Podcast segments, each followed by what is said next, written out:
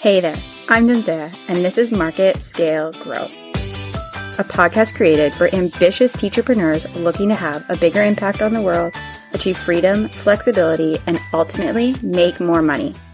With weekly strategy sessions and inspiring stories from fellow teachers just like you, my goal here is to help you create a customized marketing strategy so you can grow your teacher business beyond your wildest dreams.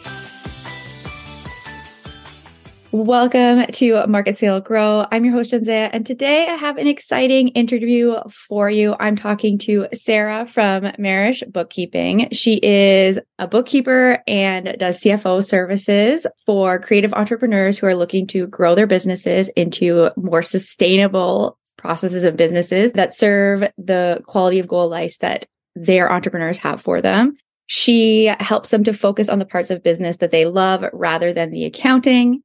And Sara helps her clients get organized and embrace the numbers side of their business, combining the data and intuition for ultimate aligned decision making. Sara is the host of Profits Affogato podcast, where she gives inspiration and actionable tips to make the numbers make sense in your business. So I'm super excited to talk to Sara. As you probably know, as a listener to this podcast, I love numbers too. So we have that in common. Welcome, Sarah. How are you?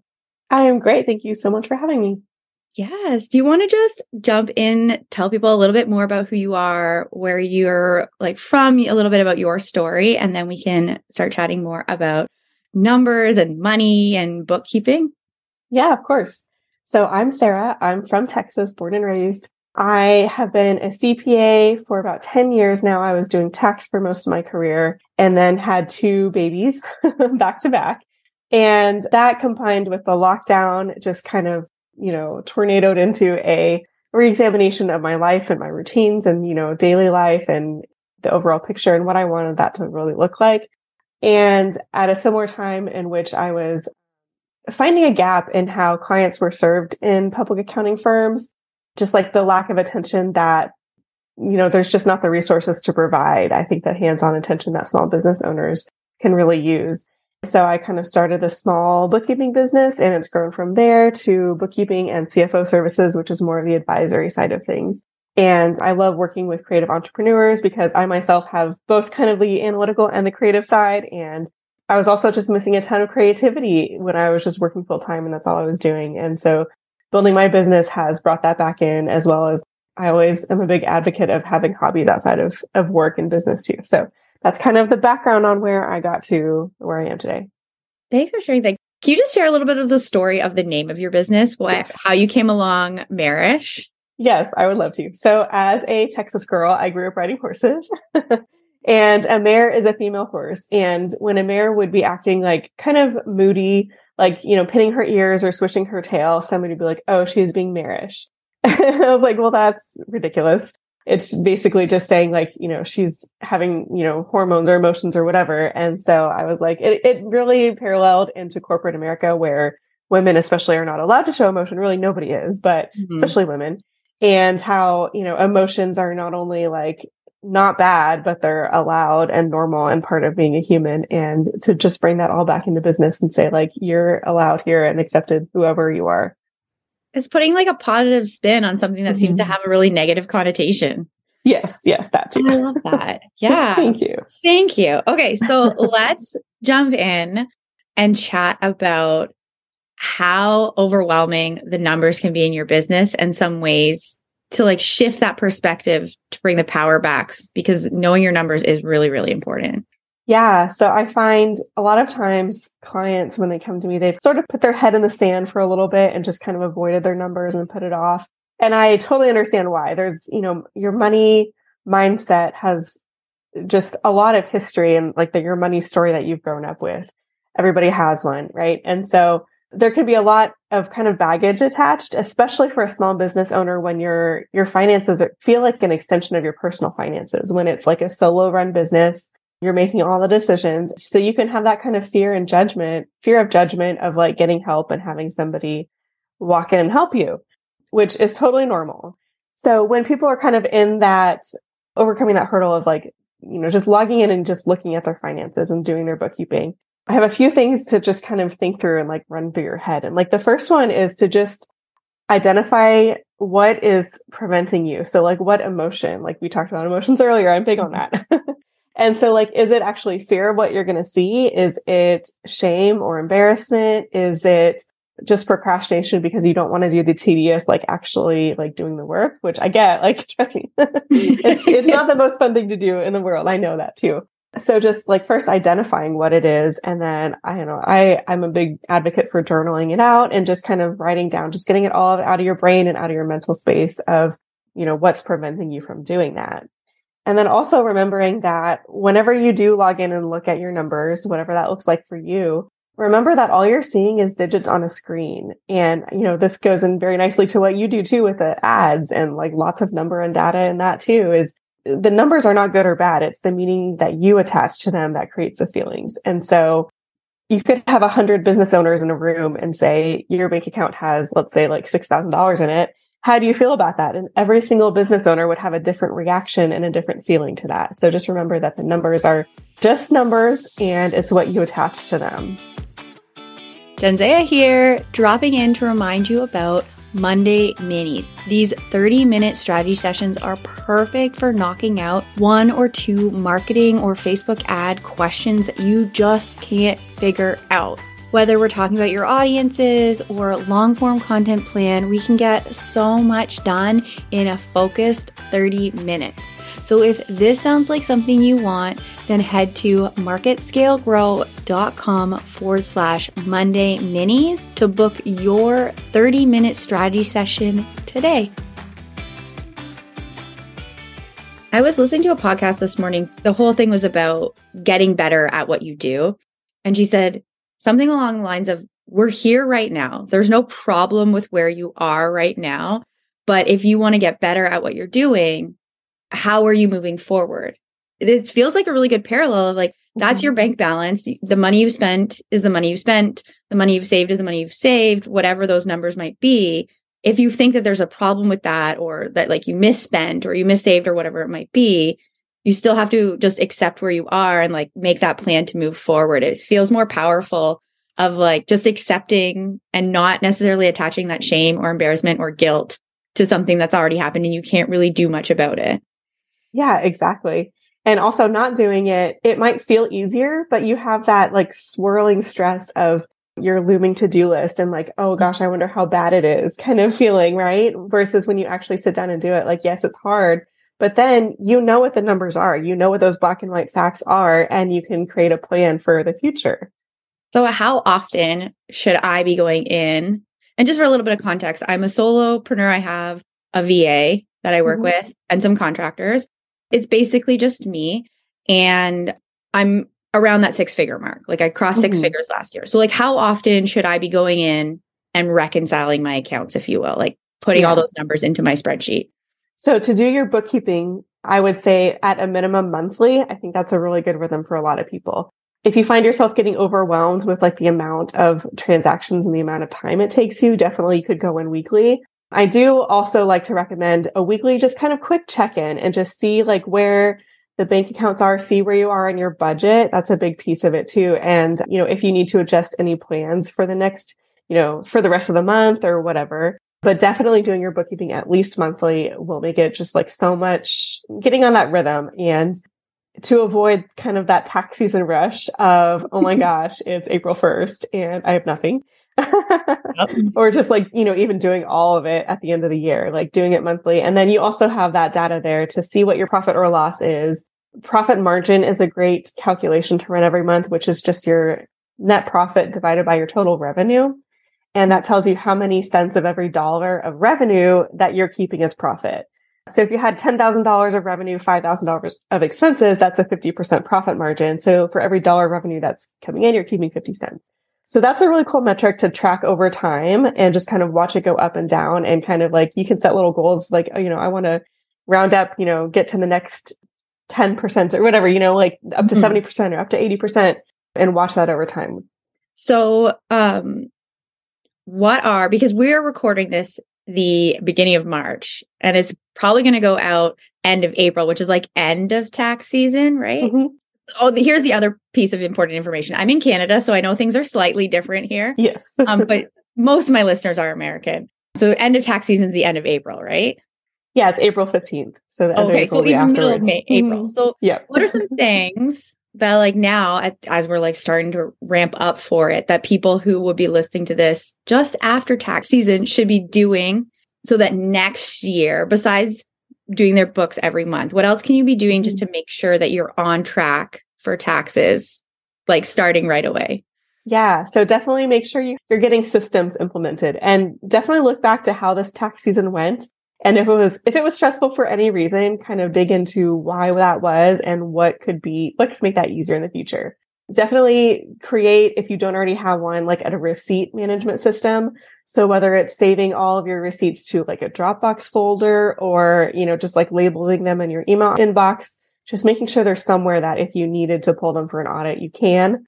and how long should you keep those for Oh gosh, I think that the requirement is seven years, but don't hold me to that. that I won't hold you to it. I just- seven years of recommendation. swirling yeah. in my head too but yeah, yeah. i have this fear of deleting anything like that right. I'm sure in like 2055 i'll still have my 2020 receipts right, Right. yeah. So the bookkeeping monthly system. Also, just something good to kind of keep in mind is what is actually deductible on your tax return because that can impact decisions throughout the year as you're running your business. So kind of getting some education around that and what is and what isn't deductible so that you know what expenses to put on your business credit cards, what expenses are personal and, you know, shouldn't cross that threshold at all. Is that something that's determined state by state or US wide? Like, how does that happen? So for the US, it's federal. So it's based on all, you know, the entire country. Every state, of course, does have their own tax system too. Mm-hmm. And so some things that are deductible for federal may or may not be for your specific state, and it varies by state.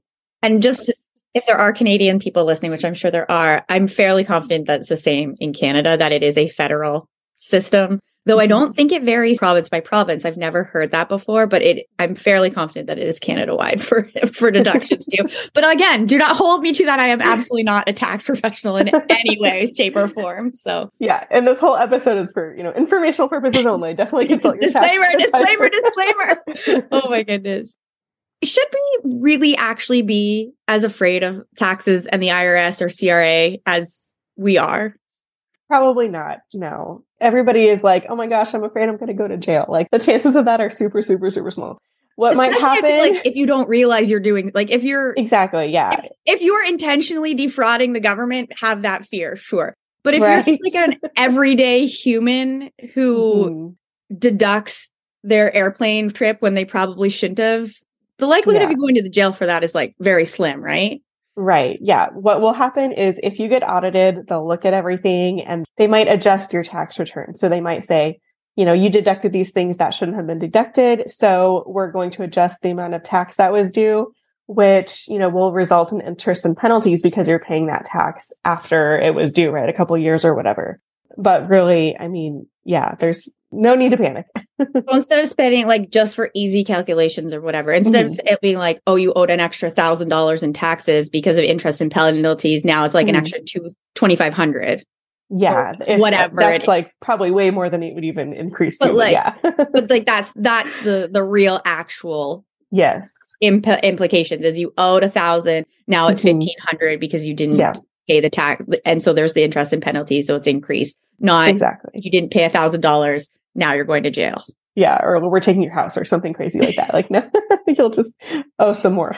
Again, disclaimer: if you are intentionally defrauding the government, Right, they may throw you in jail or take your house. Please don't do those things.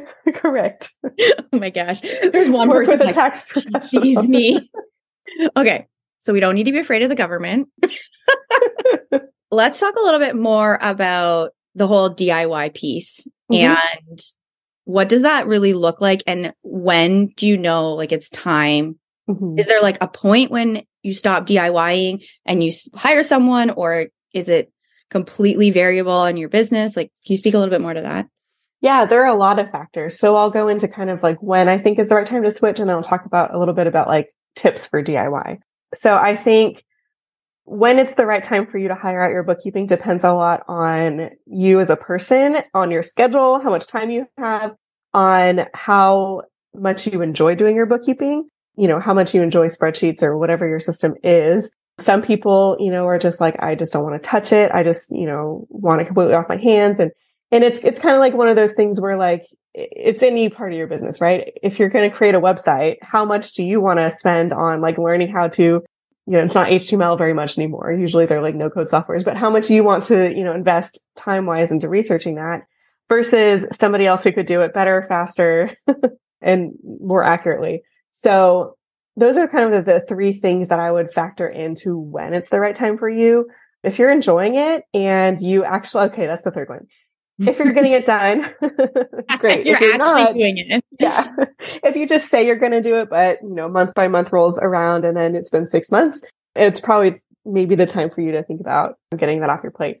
And then the tips for actually doing it yourself. I actually don't usually recommend accounting softwares like QuickBooks for people who are doing it themselves that don't have accounting knowledge, just because QuickBooks makes a lot of assumptions and does things behind the scenes that you might not realize. You know, some, some things as simple as like duplicating transactions, other things, you know, involving the owner's equity accounts and just stuff that gets a little bit dicey.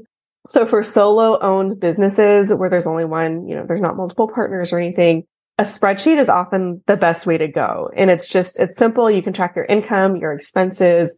You can calculate your profit or loss. And again, the profit margin. You can put in a formula in there. And I have a template on my website that does this for you that shows you, you know, you type in like 25% and it shows you how much you should be setting aside every month for estimated taxes. And of course, that's a US based estimation. Canada is probably different.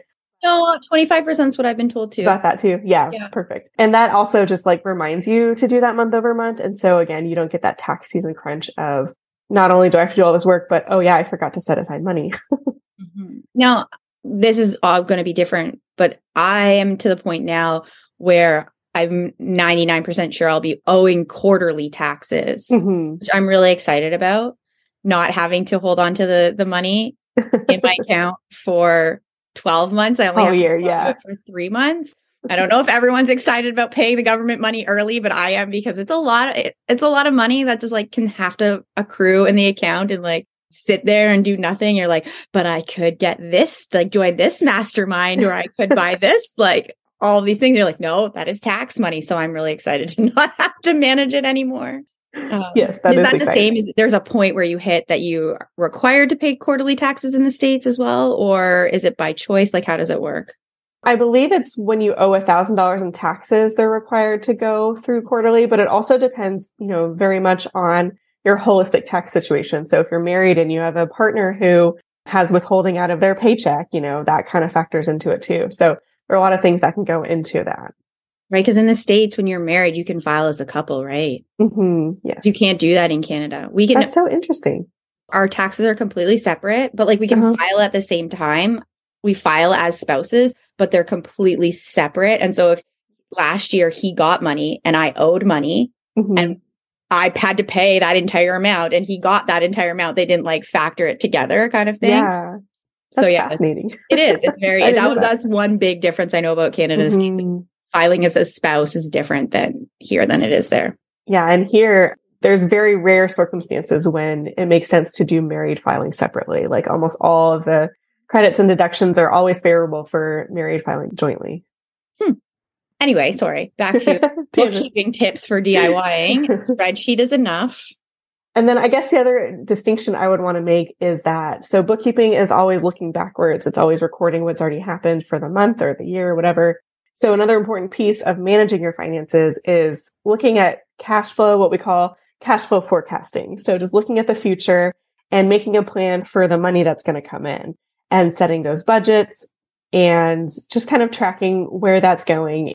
So that's another important piece of kind of managing the finances holistically is not only looking back at what happened, but using that as a springboard for the forecasting but making sure that, you know, the, the money is there when it's ready to go, whether it's to, you know, for payroll or contractors or credit cards or, you know, whatever. And then another piece too is to kind of build up that cash buffer too. So having a recommended like at least three months of operating expenses in your bank account to just kind of have it there to, to cushion everything. So you're not having to watch cash by the penny necessarily. and also, you know, it, it's a good indicator to where if for whatever reason sales were to stop today, you would still have three months to kind of, you know, build that back up and what, whatever that would look like for your business. And now that I have a VA, now she is technically a contractor, but now that I have a VA that I'm working with, I have this, this feeling of needing to make sure, especially for her, like that her mm-hmm. money is available that I'm not like, it's one thing if I have to cut my own paycheck or, you know, something else, but I feel that I'm contributing to somebody else. And so that like really hit home because that's something that I've been really not struggling with, but just like thinking about a lot recently of like mm-hmm. other people are dependent on me and I don't want to like let them down, if you will. Yeah, absolutely. And that's too where it becomes so important to do your bookkeeping and still get your profit because it's not what you bring in that matters. It's what you have left over. And, you know, like to, to put it bluntly, if you're operating at a loss, you're paying money to be in business and, you know, which is just not sustainable.